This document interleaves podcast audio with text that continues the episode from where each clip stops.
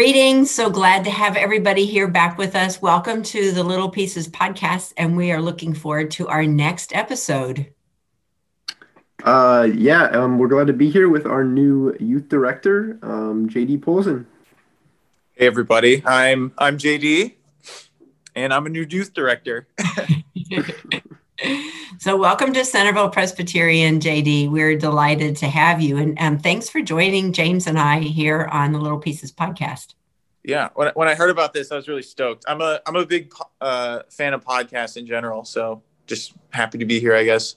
Oh, terrific! So, hey, um, as we're getting to know you, could you tell us a little bit about how how you first came to know Jesus and what point in your life, or yeah, give us a little bit of background. Yeah, there's kind of like two. It, like I came to know Christ when I was pretty young, but I felt like there was kind of a more of an inciting moment of my faith later. Uh, I really uh, like gave my life to Christ when I was like five years old. My it, it was just like I was home one day. I was, I've been going to like Awana and stuff like that. My parents like raised me in the church and everything, but I I really was just like I was really scared of hell. So I was like, I'm gonna give my life to Jesus because I don't want to go to hell. And I, I believe I was saved in that moment because you know Jesus talks about like you know faith like a child and stuff like that. I don't think i needed to have some firm theological understanding of salvation. I just knew that jesus loved me and i wanted to be with him. So uh but i didn't really understand how much god loved me i think until later. Uh when i was in second grade i, I had a lot of problems where i just kind of felt like an outcast. I, I got diagnosed with adhd later but um uh, they they told me also that they think that I was ADHD because I was depressed at a really young age. Uh, when I was in second grade, I actually was kind of suicidal mm-hmm. because I would, um, I never like tried anything or anything like that, but I actually, I felt so rejected by other people that I, I thought I was some kind of mistake. And I would actually like pray to God that he would, that he would kill me or something like that, which was, was really dark. The older I've gotten, the more I've realized like, wow, I can't believe I went through that in second grade. And probably it, it, was probably the biggest faith moment of my life though is i was really just worried. I, i'd get in trouble for doing dumb stuff. I almost got kicked out of school when i was in second grade. And i remember just praying and asking god like why i was this way and why couldn't i just behave like other kids and why was i so rejected? And i remember this moment where like it almost felt like god was like holding on to me. Like every feeling of like depression and all of that just kind of went away. And I almost like could feel god telling me like how much he loved me and that he had a plan for me and that I wasn't a mistake. And that even like in this moment, he had a plan for it.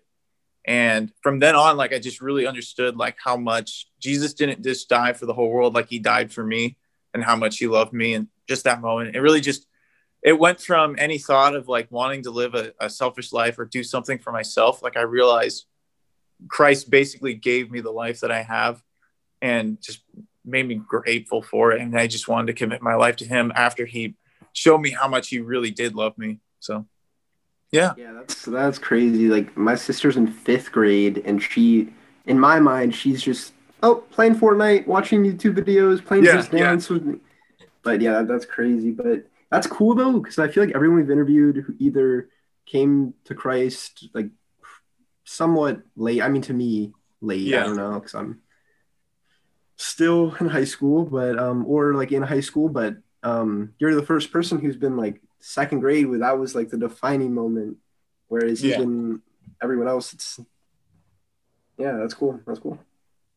Mm-hmm. And and it's such a great reminder that um, children, no matter how young, they're they're living a very full life, and there's a lot going on, and they're feeling all the pressures and the challenges, and it makes um, it's very humbling to me to remind me that we need to be very attentive to even the children who you know are, are half our height to, to yeah. come down and have a conversation with them because there's stuff going on. Mm-hmm. they might just they're probably dealing with similar things we do but they just see it in a different way because they're they're children. They don't know how to deal with some of those things. So. Let me ask you a follow-up. Is that did any of that experience um, kind of lead you into youth ministry at all? Or not? Um I'd say in a way it did because so after that, because uh, I was I felt like kind of an outcast, but then after that I started to if someone was kind of like in, in middle school and high school, if they either felt kind of the same way or depressed or whatever, or they were kind of that kid that nobody wanted to talk to, like that kid, they're like, oh, this guy's really annoying. Nobody likes to hang out with him. I was kind of drawn to like, I want to hang out with this person because I know how he feels. You know, I know what it feels like to to have everyone just be like, oh, this guy's annoying, or we don't don't talk to him. And I'd want to be that guy that who'd want to talk to him. And I've seen that kind of translate in like youth ministry because there's still middle schoolers that get treated that way, and that'll probably happen for all of eternity, or maybe not eternity, but at least as long as there's middle schoolers around. And so it, it became easy for me to kind of like, okay, this kid, maybe I don't even relate to him in any way, or maybe he is kind of annoying, but I'm like, I know how he feels and I can sit down and talk to him and I can find ways to relate to him. And usually it's just asking questions. But yeah, I, I've seen at least, maybe not led me to youth ministry, but really has, I've seen how God has used that. And I remember one time I, there's been a couple times I like shared my testimony. I was like, you know, I used to be suicidal. And then I'll have like a student come up to me afterwards and be like, yeah, I feel the same way. Or like I had one of my kids in my small group tell me, he's like, yeah, I've had those thoughts. Can we sit down and talk about it? And this was like the first time I met him is like, I had to sit down and ask him how he felt about, you know, being depressed and thinking about wanting to kill himself. So, but that's a good conversation to have to begin with.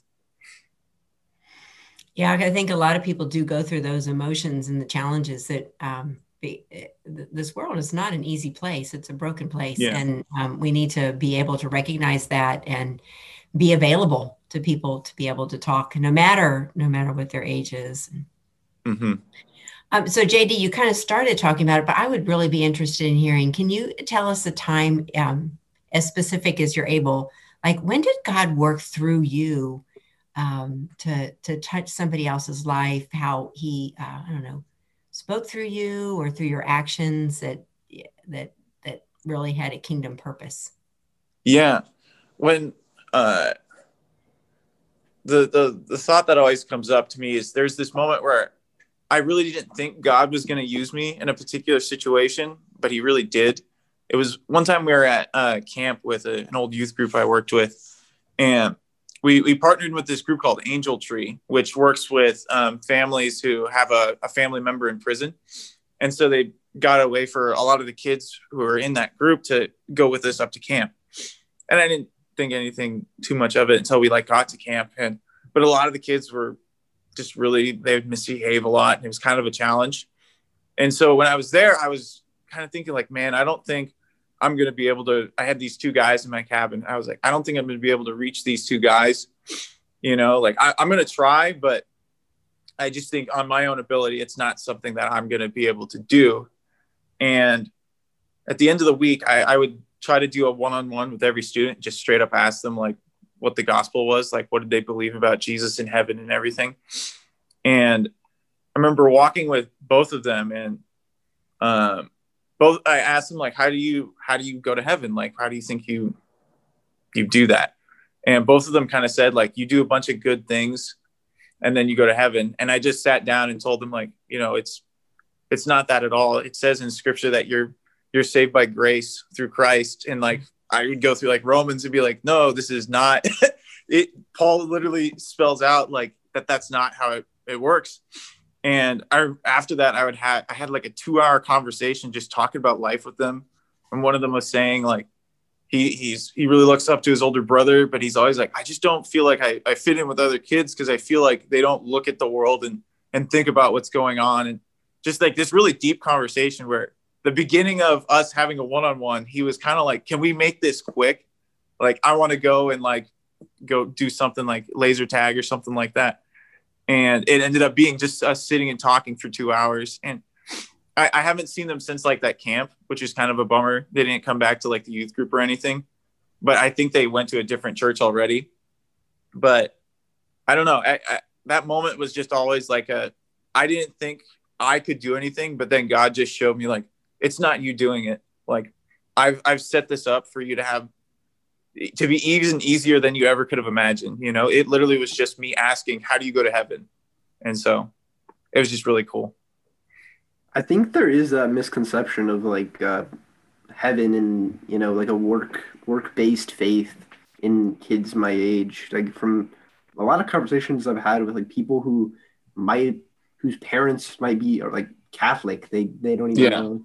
So Well, literally, TV shows just say that that's what Christianity is. Is it's it's works based. Like th- they literally make fun of us for that concept, even though that's not what the Bible even says.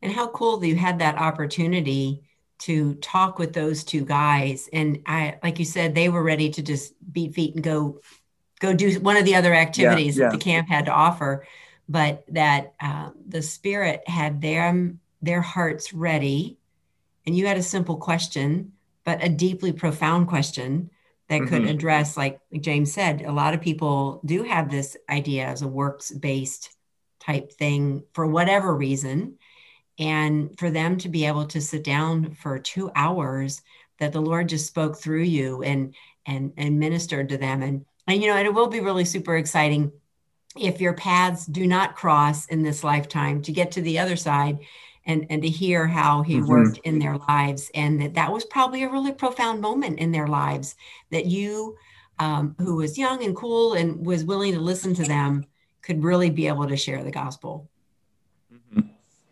yeah absolutely yeah that's that's really cool i'm, I'm glad so so you've moved across country mm-hmm. welcome to virginia mm-hmm. um, so, um, can you tell us, like, how how have you seen God recently in your life? Um, like, I don't know, in the last couple weeks, month, whatever.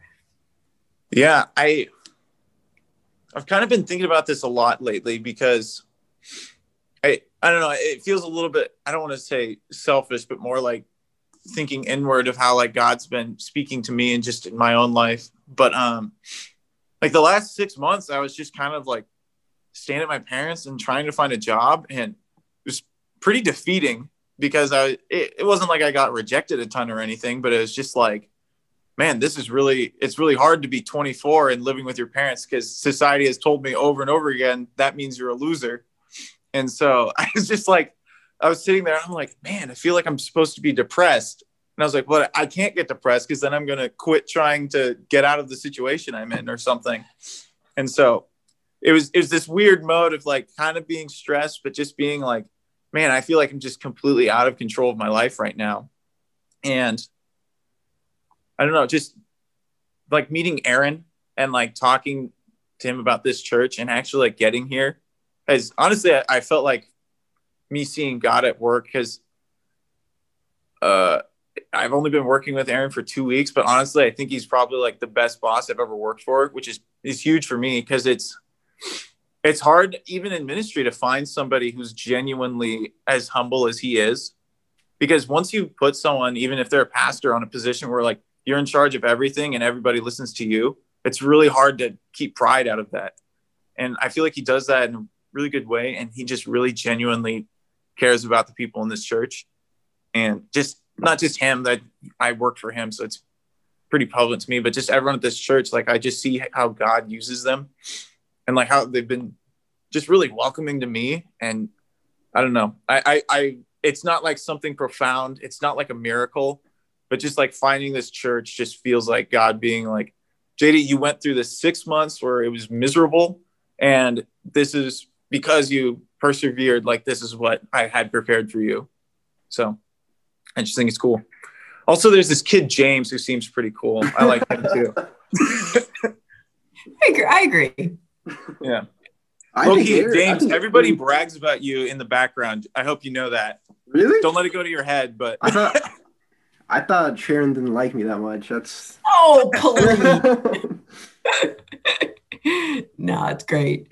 No, I think Aaron's so cool, especially like he hasn't even been here that long. Like we've only yeah. have an actual church for a couple months. But I yeah. feel like everyone already loves this guy. They're like, oh yeah, Rob, oh, Rob's gone, but we have Aaron, we have Aaron still. oh, Rob's still got a few more weeks. No, but, but, you know, but the thing is, the hard part. Um, so JD you and Pastor Aaron have the thing in common about whole trying to get to know people during COVID, mm-hmm. because he and his family moved here, and then um, COVID hit like three weeks after that. So that it it's it's he's got great advice on ways to connect through, you know, just one-on-one social distancing, outdoor things, all all sorts of things. But from the perspective of being on the staff, we've been praying for you. Didn't know it was you specifically, but I've been yeah. praying for you for a while. Um, James can say the same from the students um, and the families have been praying for you. And hopefully that sustained you through those six months as both you and the church search committee were in a process of discernment um, to bring you here. So we are super excited that you're here. Yeah, no, and I, if it wasn't clear, I'm excited to be here too. But yeah. So, James, do you have any last words for us?